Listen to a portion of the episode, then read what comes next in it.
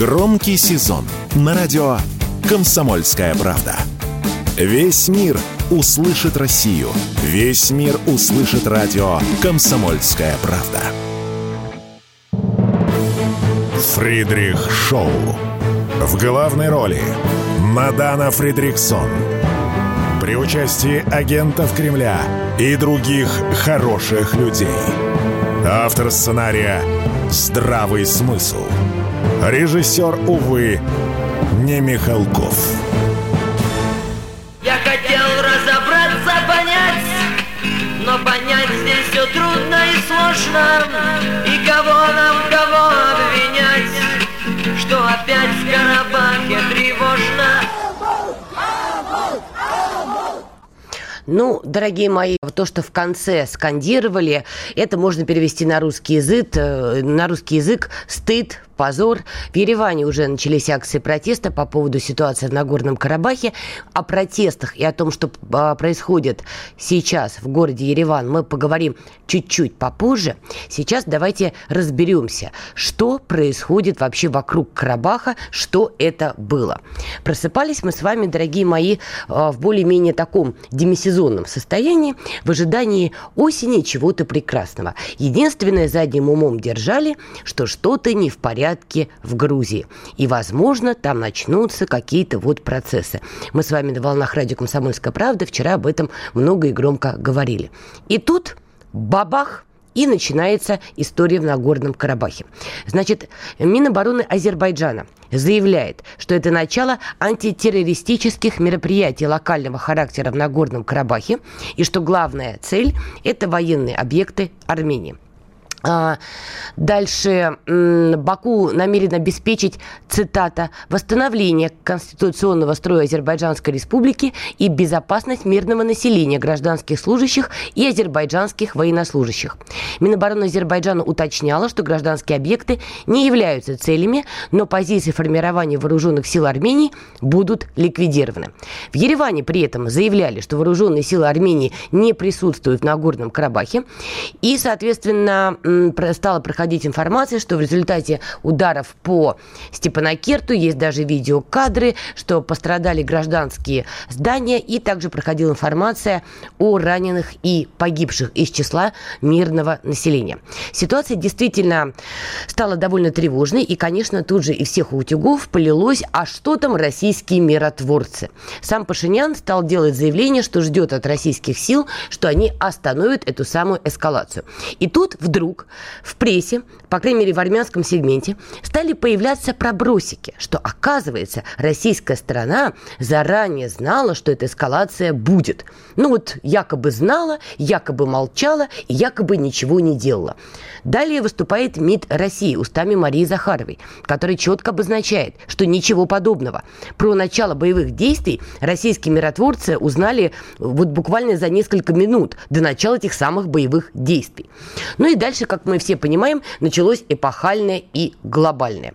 Пашинян стал, соответственно, носиться как не в себя. Стало известно, что у него были переговоры уже с Энтони Блинкиным, это госсекретарь Соединенных Штатов Америки, по поводу ситуации в Нагорном Карабахе. Также он поговорил с Макроном тоже по этому поводу. Но это неудивительно, потому что Соединенные Штаты, Франция, так же как и Россия, сопредседатели Минской группы ОБСЕ по Нагорному Карабаху. Кроме того, именно в этих странах самая, самые крупные армянские диаспоры в мире, поэтому неудивительно, что эти страны вовлекаются. Но в какой-то момент, а, а именно буквально пару часов назад, Пашинян в эфире заявил следующее. Армения не собирается втягиваться, цитата, в этот военный конфликт.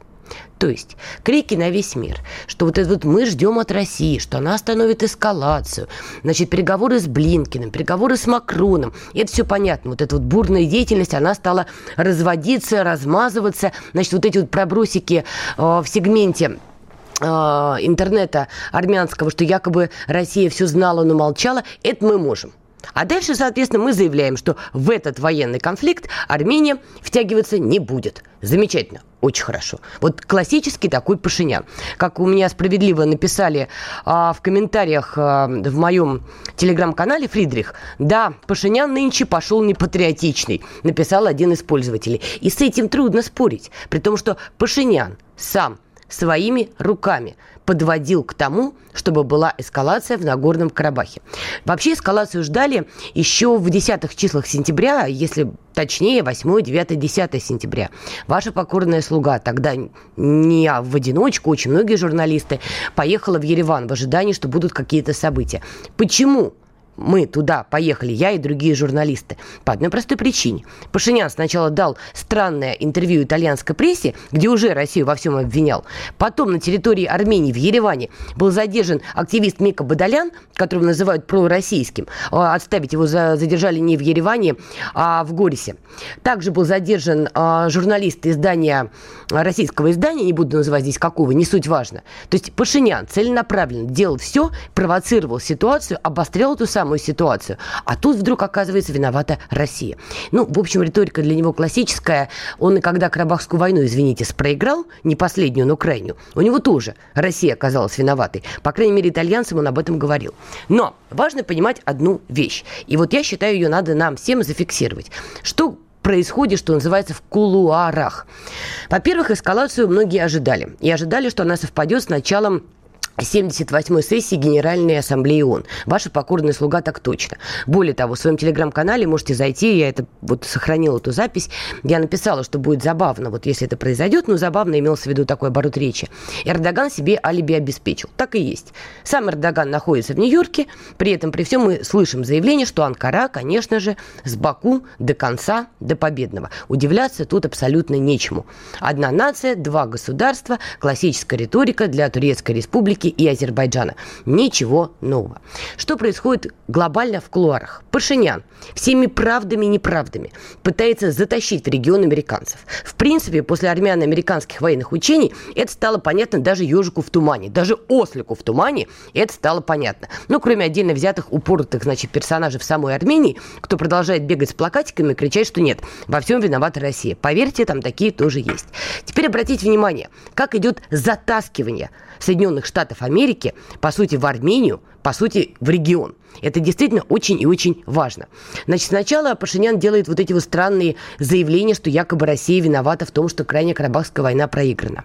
Затем он начинает выпады на российских миротворцев, которые стоят в Лачинском коридоре и которые обеспечивают безопасность гражданского населения э, в Нагорном Карабахе. Далее появляется Госдеп, который, значит, кричит, это буквально несколько дней назад было. Мы считаем, надо разблокировать Лачинский коридор. Браво! Блестящая риторика. А мы, а вы нельзя материться в эфире. А мы не догадались, да, что надо бы его разблокировать. От того, что Госдеп что-то там заявляет, вот разблокировка Лачинского коридора, как мы все заметили, не происходит. А дальше Пашинян, его окружение и, прости господи, его сеточка, а сеточка у него в Армении есть, начинают раскручивать классическую историю по дискредитации российских миротворцев и по дискредитации, в принципе, российского присутствия в Армении, включая военную базу в Гемри. Несколько дней назад был абсолютно гадкий, мерзкий видеоролик, снятый каким-то уродом, по-другому не скажешь. Значит, он снимает от первого лица, подходит к российскому военному в Гюмри, говорит фразу «брат, гуманитарная помощь прибыла» и выкладывает на асфальт, значит, бутылку водки, какой-то там лук, репу, еще какую-то хрень. Ну, то есть понимаем, да? Вот по мелочи, по мелочи, но цепанем. И что происходит сейчас, когда начинается эскалация в Нагорном Карабахе? Пашинян проводит переговоры с Блинкиным, Пашинян проводит переговоры с Макроном. Но вот как-то вот с Москвой он не спешит проводить эти самые переговоры. Короче говоря, Американцам позарез надо войти сегодня э, в Закавказье уже основательно, потому что Азербайджан они не считают страной, которая тотально находится в орбите их влияния. Грузия, по их мнению, по американскому мнению, тоже не совсем в орбите их влияния, потому что Гарибашвили, премьер-министр э, Грузии, ведет себя не так, как они хотели бы. А тут есть Пашинян, который, как Герасим, на все согласен. Вот американцы через эту историю и пытаются туда пролезть. Американцы хотят, чтобы Пашинян слил Карабах. Хотят они этого. Но далее более важная история. Это Зангизурский коридор. Значит, вкратце, что это такое? Вообще, естественно, откройте карты, посмотрите, чтобы было больше понимания. Глобально, это некий такой торгово-транспортный коридор, который должен соединить Азербайджан, континентальный, назовем его так, с Нахичеванью которая на данном этапе отделена от континентального Азербайджана. По поводу этого коридора категорически против выступает Иран. И не просто так, потому что коридор будет проходить рядом с границами Ирана. И Иран считает, что этим коридором будет пользоваться Эрдоган. Мы понимаем, что Иран э, с турками в не самых теплых отношениях так исторически сложилось. Кроме того, Анкара член НАТО. И в Иране об этом прекрасно помнят. Ну а во-вторых, э, они прекрасно понимают, что Азербайджан есть отношения с Израилем и тоже опасаются, что это будет угроза их безопасности. Кроме того, отношения Баку и Тегерана тоже не фонтан какие. Короче говоря, Иран категорически не хочет, чтобы этот коридор был оформлен. А теперь, когда Пашинян, по сути, предлагает свою страну как плацдарм, то в, в, в Иране, в общем-то, так недоуменно, я думаю, присвистывают. Потому что, по сути, он собирается, а, сливать Карабах, б, дальше начинается история в Сюникской области Армении, начинается история с этим Зангизурским коридором, и дальше Иран на полном основании начинает считать, что его обкладывают со всех сторон. И Пашинян в числе тех, кто этим, собственно, и занимается. Неудивительно, что именно сегодня стало известно, что министр обороны России Сергей Шойгу находится в Иране. Я не знаю, будут ли они обсуждать карабахскую тему. Ну, вот такое, знаете, странное совпадение, что называется такое, информационное. Короче говоря, складывается история, что американцы не мытьем так катанем, что называется, до последнего армянина в Нагорном Карабахе, готовы залезть уже в регион через Армению, через Пашиняна, чтобы уже там закрепить свои позиции. И оттуда теребить не только э, вопросы безопасности России, но и Ирана. Давайте поставим троеточие, послушаем новости, и мы продолжим эту тему. Не переключайтесь. Премьера на радио «Комсомольская правда». Фридрих Шоу. В главной роли Мадана Фридриксон. При участии агентов Кремля и других хороших людей. Автор сценария «Здравый смысл». Режиссер, увы, не Михалков. Слушайте с понедельника по среду в 6 часов вечера по московскому времени. Фридрих Шоу. В главной роли Мадана Фридриксон. При участии агентов Кремля и других хороших людей. Автор сценария «Здравый смысл». Режиссер, увы, не Михалков. Мы продолжаем. Итак, остановились мы на ситуации, которая сегодня происходит вокруг и внутри Нагорного Карабаха, и внутри самой Армении, вокруг Армении.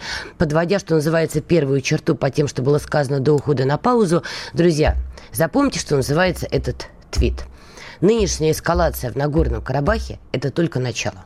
Генеральное сражение – это история с этим самым Зангизурским коридором, уже с вовлечением очень многих игроков. И Пашинян здесь выступает тем самым игроком, кто, по сути, провоцирует всю эту историю. Параллельно продолжается работа по дискредитации России в Армении, в регионе, по дискредитации а, наших миротворцев. Причем, знаете что, особенно омерзительно. Ладно, сетка Пашиняна этим бегает, занимается. Тут вопросов нема, что называется. Есть иноагент Невзоров – мы, конечно, давно от него ничего разумного не ждем, но то, что он написал сегодня, это уже просто за гранью добра и зла.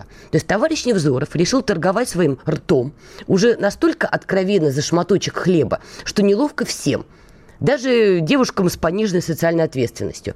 Короче, этот выдающийся в кавычках персонаж и агент написал хрень, что это Россия, оказывается, виновата в эскалации в Нагорном Карабахе. Опять же, цитирую Сергея Лаврова, но не полностью. Дебилы, пам-парам-парам-парам. Но вы все знаете этот мем. И давайте держать в уме. События в Грузии, о которых мы говорили вчера, это не совпадение, что все это происходит единомоментно, по сути. Вообще, Закавказье рискует стать таким, знаете, большим новым фронтом. Теперь переносимся в Ереван. Там идут акции протеста, и с нами на прямой связи Тигран Кочерян, медиаэксперт. Тигран, начнем с протестов в Ереване.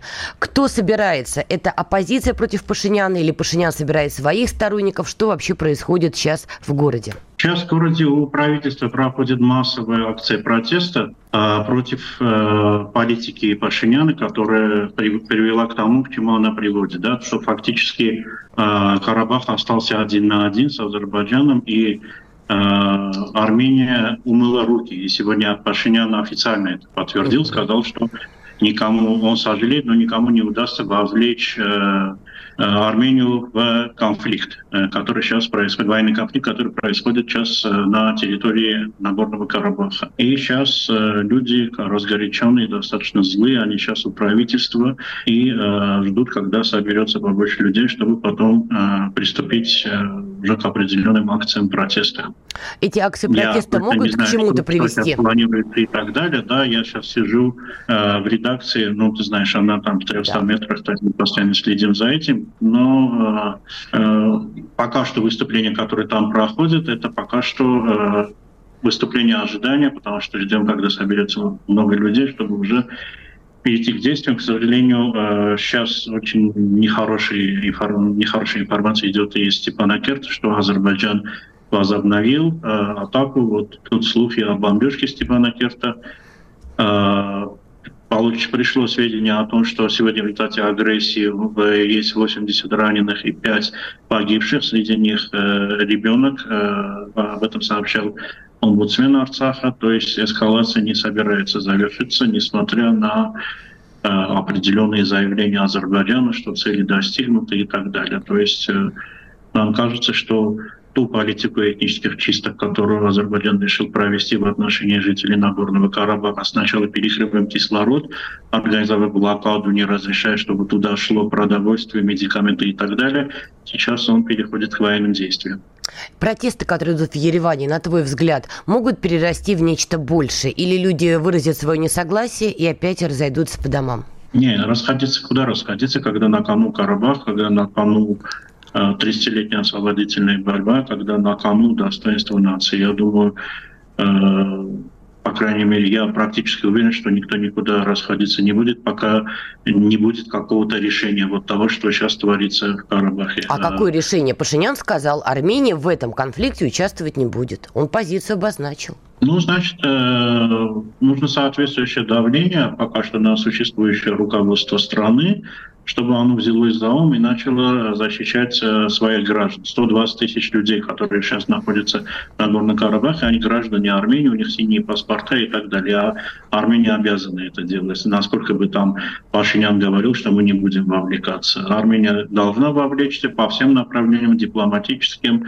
в том числе и военным и так далее, потому что это наши граждане, которые просто хотят жить на своей земле, независимо жить и не реинтегрироваться туда, где ждет этническая чистка. А о чем неоднократно тот же Ильхам Алиев заявлял, что либо они станут гражданами Азербайджана, либо могут убираться в СВСИ, поэтому Здесь очевидно, какая судьба их ждет, и э, глядя на судьбу нахчеванских армян, очень понятно, что произойдет с харабовскими армянами в составе Азербайджана.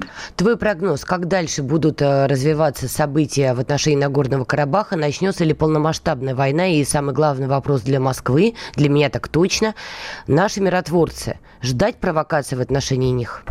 Э, вы знаете, честно говоря, вот ждать провокаций в отношении миротворцев сейчас Вопрос в другом. А, миротворцы, они обязаны, они там для того, чтобы гарантировать безопасность населения Нагорного Карабаха. То есть их основная функция по трехстороннему соглашению – это обеспечение безопасности граждан э, Нагорного Карабаха, что сейчас не выполняется, потому что, я опять сказал, у нас есть раненые, у нас есть погибшие среди гражданского населения. То есть, ну, Тигран, кажется, а миротворцы что... не могут ловить снаряды голыми руками, согласись. Ну, миротворцы не могут, но та сторона, которая их туда направила, да, и та сторона, которая подписала подписалась под этим соглашением, очень хорошо знает, к чему приведет, вот, предположим, э, дальнейшее неучастие или неактивность миротворцев. Там мы с тобой общались на эту тему, что каждый факт, он э, сразу идет против России, да, это очередной всплеск русофобии, и фактически э, то давление, которое может быть оказано, чтобы сначала убрать Россию из Карабаха, а потом из Армении, оно только усилится. То есть здесь, если не миротворцы, то хотя бы Россия, она должна остановить вот этот конфликт э, максимально быстро, насколько это возможно. Зангизурский коридор и вообще дальнейшая эскалация. Допускаешь ли ты, что будет большая война, и что с этим коридором? Э, я не допускаю э, что будет эскалация, я, опять говоря, она может быть в любой момент, потому что от этого никто не застрахован, и э, политика армянского руководства также не направлена на то, чтобы снимать напряженность, то есть вот концепция такая э, отдавать все ради того, чтобы остаться у власти, она, естественно, никак не может умерить пыл ни Турции, ни Азербайджана, которые стремятся к захвату Тангизурского коридора там. И, естественно, что если политика непротивления будет продолжаться, то и Азербайджан, и Турция попытаются решить этот вопрос достаточно быстро.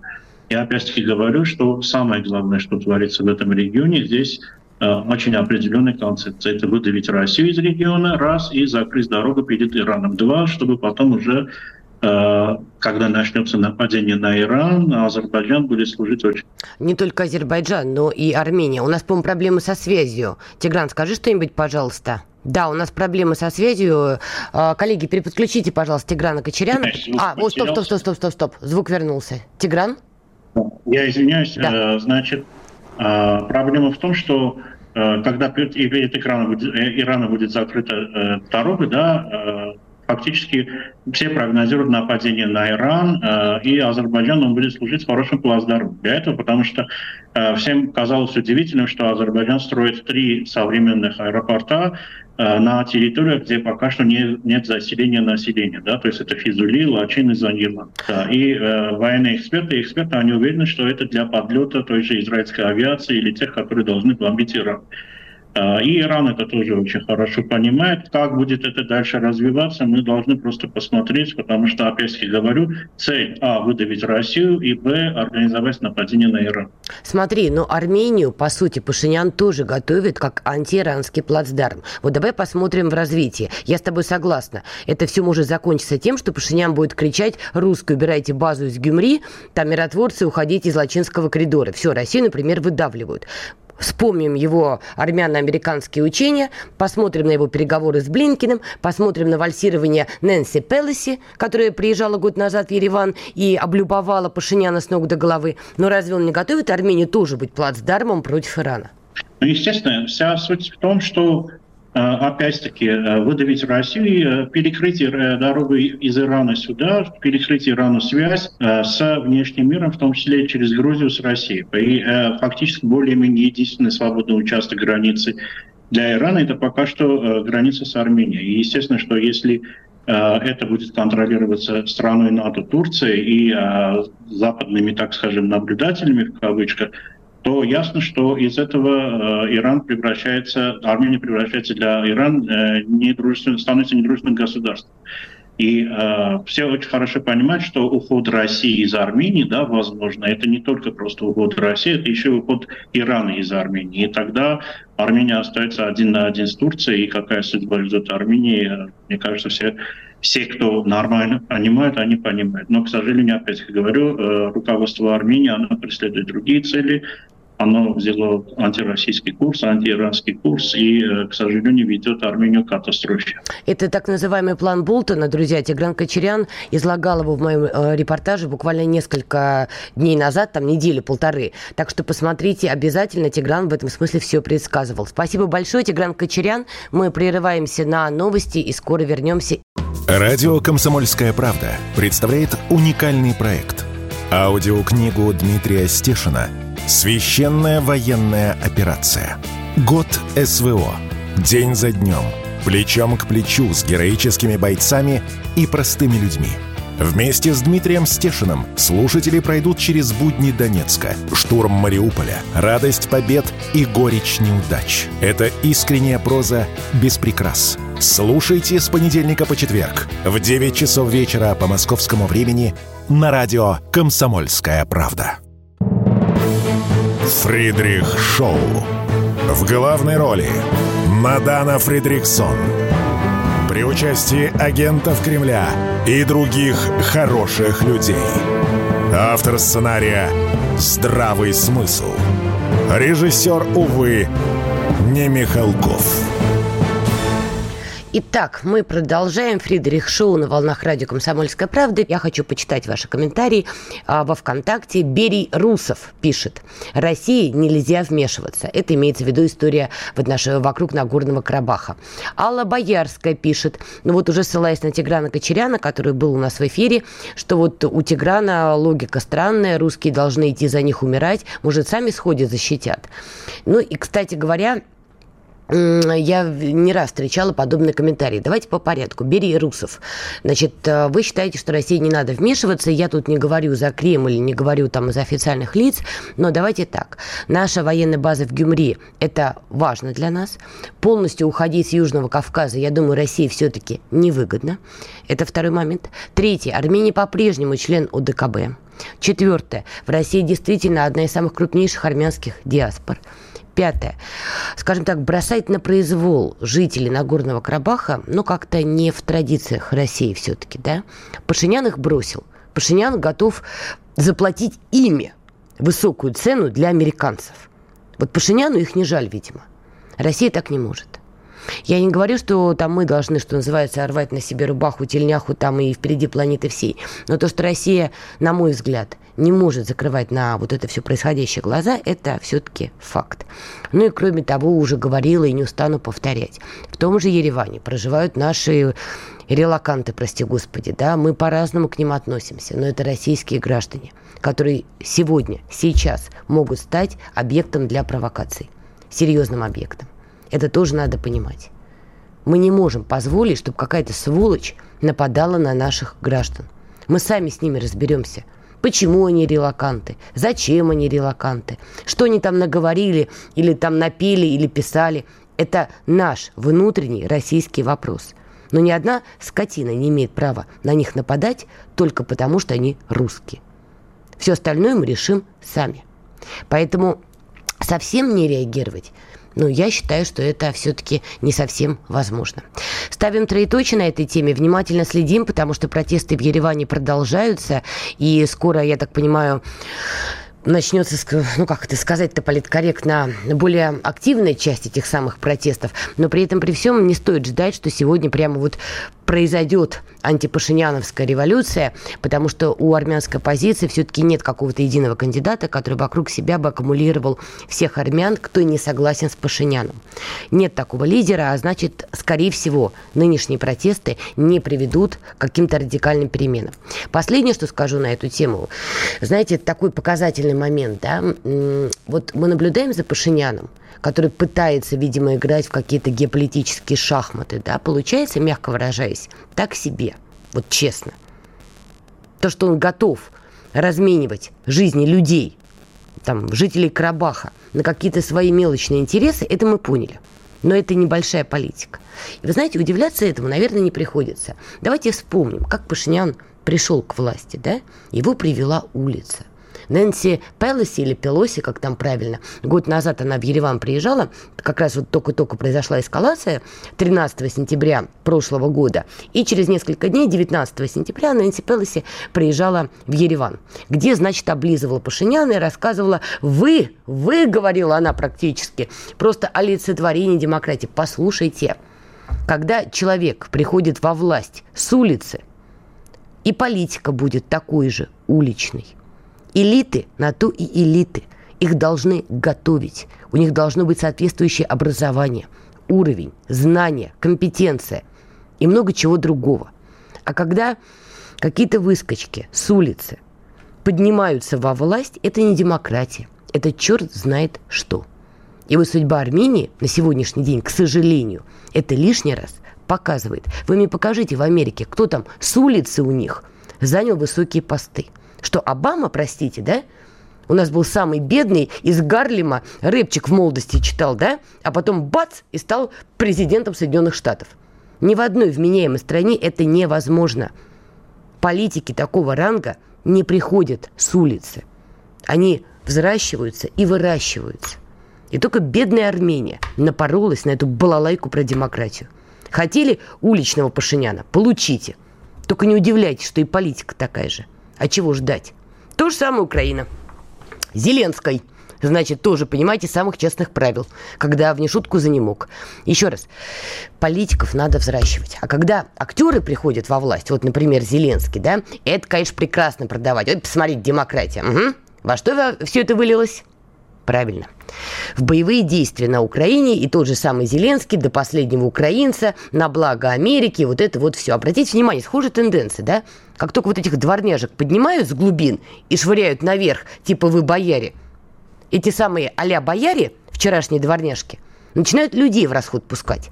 Мне кажется, что это очень закономерная тенденция, да? Никто же не против демократии, сама демократ до мозга кости. Но просто надо понимать какие-то вещи. Если ты родился Пашиняном, ты Пашиняном должен помереть а не становиться премьером целой страны. Прости господи, конечно. Ладно, давайте пойдем дальше. Тут интересные события. Значит, меня искренне сегодня порадовали, порадовали позабавили, значит, наши большие друзья, э, друзья поляки. Замминистра иностранных дел Польши, ни много ни мало, Мулярчик. Ой, крепко сидите обвинил Россию в миграционном кризисе на итальянском острове Лампедуза. Далее прекрасно идет цитата – кто-то помогает этим людям пройти сотни, если не тысячи километров из Нигерии, стран Центральной Африки а, в Средиземное море. Кто-то помогает им транспортироваться. Кто-то, кто заинтересован в этом. Ну и так далее, и так далее, заявил Мулярчик. Теперь внимание. Он называет Нигерию, Карл. Нигерию. Российские флаги появлялись в Нигере. Ну или, как его называют, Нигер, да? Нигерия и Нигер. Это две разные страны. В Нигерии управляет Британия. Короче говоря, вот этот вот носитель бремени белого человека, мулярчик, во время расследования чуть не вышел на Биг Бен. Ну, как бы Британия и поляки это давняя коллаборация, так он чуть собственных господ не спалил. Еще раз, Нигерия – это Британия. А вот российские флаги были в Нигере. Ну, так нормально, он перепутал, конечно. Но, в общем, чему уж тут удивляться. Теперь переносимся на поля Генассамблеи ООН. Зеленский уже прибыл. Очень интересно, он вчера в своем телеграм-канале, значит, пальчиками настрочил, он, его команда, не суть важно, да, что он прибыл в Соединенные Штаты Америки, в Нью-Йорк, и дальше вот мне понравилось. Э, написано у него в телеге, что он первым делом собирается поехать в больницы, где проходит лечение, далее цитата, «наши войны», говорит, точнее пишет Зеленский или кто-то от его имени в его телеграм-канале. Я аж присвистнула. Думаю, это с каких-то пор, не знаю, там представители вооруженных сил Украины проходят лечение в американских больницах. Ну, можете себе такое представить, да? И я не могу. Вопрос, кому он там собрался? Притом, я думаю, если бы это были вооруженные силы Украины, он бы так и написал, там, к нашим солдатам, что-нибудь такое. Нет, к нашим воинам. Обычно такая терминология Зеленским используется для, сами знаете кого – Азов, запрещенный в России, Айдар, запрещенный в России и прочая нацистская сволочь. Те самые, кого гоняли на полигонах, тренировали те самые Соединенные Штаты Америки. И вот они, как выясняется случайно из телеграм-канала Зеленского, проходят лечение в Америке. Это же мимими какое. И Зеленский, значит, прямой наводочкой туда. У меня только один вопрос был, и он вчера у меня подвис в телеграм-канале. Вот эти вот боевики Азова, которые проходят в Америке лечение, они там палату случайно с боевиками ИГИЛ не делят? Запрещенные в России, кстати говоря, не Соединенные Штаты, но боевики ИГИЛ так точно. Просто сюр вот этой вот обстановки, он, конечно, неимоверен. Ладно, Зеленский прибыл на поля теперь этой самой Генассамблеи, и угадайте, с какой повесточкой. Я глубоко убеждена, что он собирался наверняка стенать по поводу поляков, по поводу того, что вот они блокируют украинское зерно. Но вчера американцы уже всадили Зеленскому что-то там в спину или не в спину, но куда-то в этой части, заявив, что, в общем, если какая-то европейская страна считает а, блокировку поставок зерна хорошей мерой, это их суверенное право. Я думаю, такого удара Зеленский не ожидал. И, наверное, там, уливаясь слезами праведными, вымарывал, поправлял свою вступительную речь на полях Генассамблеи. Но понятно, что это будет, э, планировалось у него не как главная скрипка. Понятно, что главная линия – поможите кто чем может. Дайте оружие, дайте денег, помогите, помогите. Пентагон уже, например, заявил, что танки Абрамс все-таки на Украину они поставляют. Там Дания уже сообщает, что они тоже будут Украину снабжать вооружением. В общем, казалось бы, пошло полным ходом. Но тут ключевое – переговоры Зеленского, даже не переговоры, а выступление Зеленского в Вашингтоне чуть позже перед конгрессменами. Там он должен отработать вот эту вот сценку. Стою перед вами простая не русская и не женщина, да? а украинский мужик, украинский актеришка.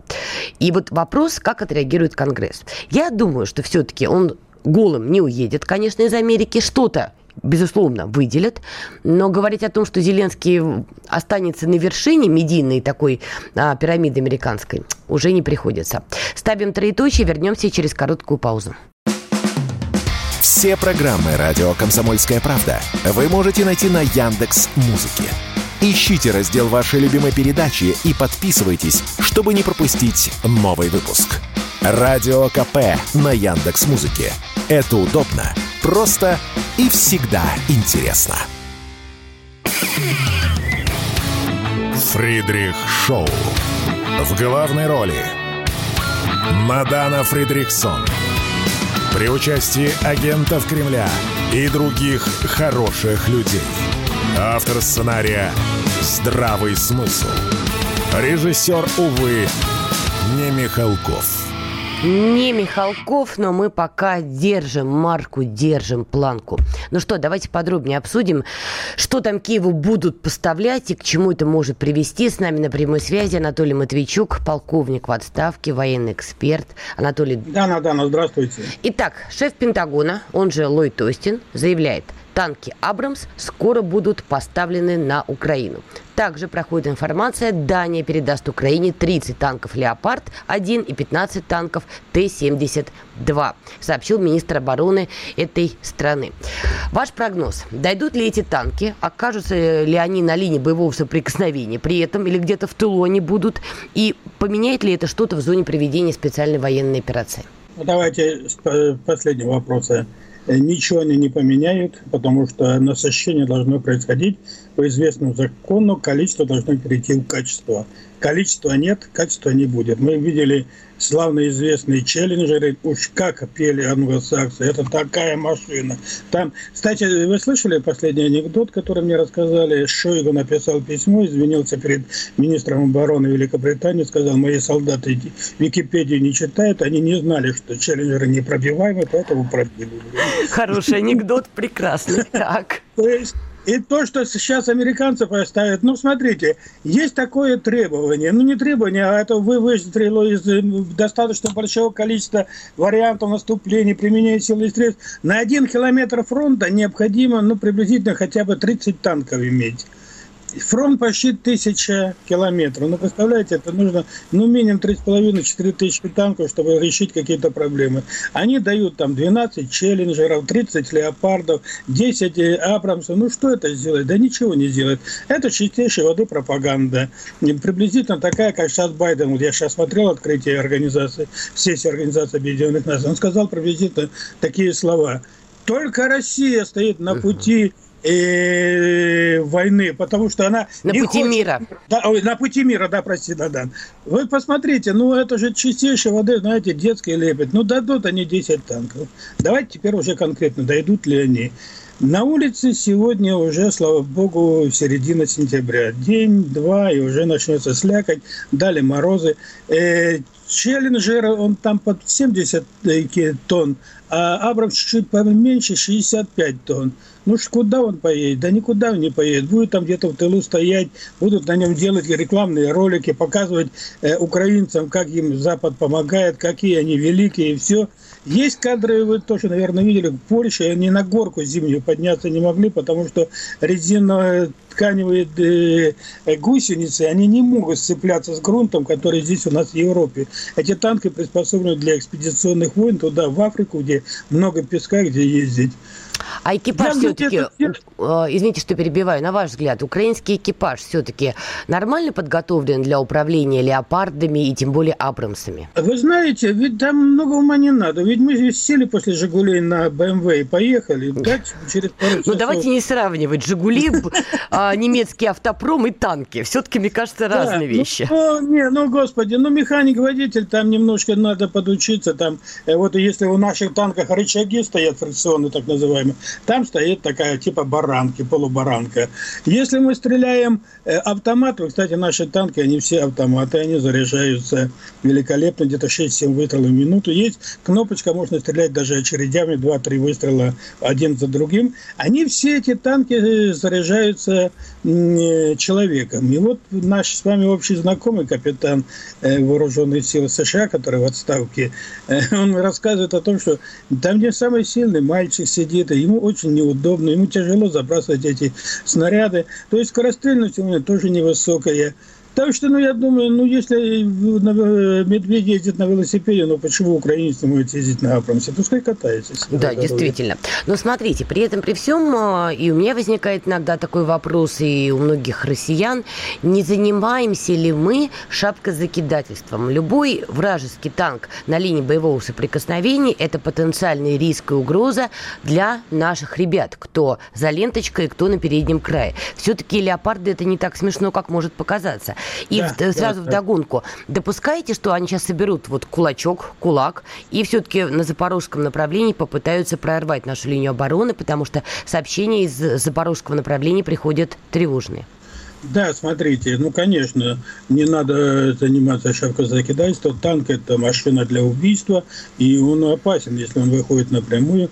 Но в то же время, я еще раз повторюсь, для того, чтобы достичь каких-то успехов, их нужно где-то сконцентрировать в одном месте. Вот я сегодня специально писал э, статью, статья называется э, господи, война на Украине – это способ существования Украрейха, я посчитал, они поставили в общей сложности вот за это контрнаступление 290-300 э, танков различной модификации.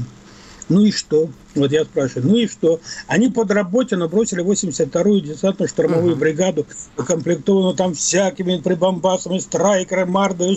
Ну и что? Ну горят они как милые. Потому что танк, перед тем, как идти в наступление, особенно западный танк, он должен понимать, что в небе над ним висят вертолеты, самолеты, которые его прикрывают. И работает мощнейшее ПВО, не дает военно-космическим силам противника носить по ним ударом. Под артиллерия подавляет все средства противотанковой обороны. Только тогда они идут великолепно вперед, как это было в Ираке. В Ираке они воевали изумительно. Мы так смотрим. Но почему? Да потому что они подавили всю оборону иракцев. Здесь так ничего нет. Нет ни превосходства, нет ни... Запорожское направление. Здесь поняла мысль запорожское направление, по вашим данным, будет попытка прорыва? Там? Работина, Работина. Э, Надан, вот я просто рад, что под Работину произошло то, что произошло. Э, прилетел Блинкин, и Зеля решил показать ему, какие они мощные. Говорит, смотрите, мы сейчас прорвем оборону русских. Докладывает, и мы прорвали главную оборону русских. И Блинкен говорит, да, вы уже молодцы, вы уже громите их в основных районах обороны. И улетело. И тут оказалось, что они углубились в оборону российской армии на глубину где-то 6-7 километров. Получилась такая выгнутая парабола в сторону русских. А русские сидят на высотах слева-справа. И они как туда вошли, сейчас они оттуда выйти уже не могут. Их там методически долбят наши военные. Они попали в огневой мешок. Их долбают.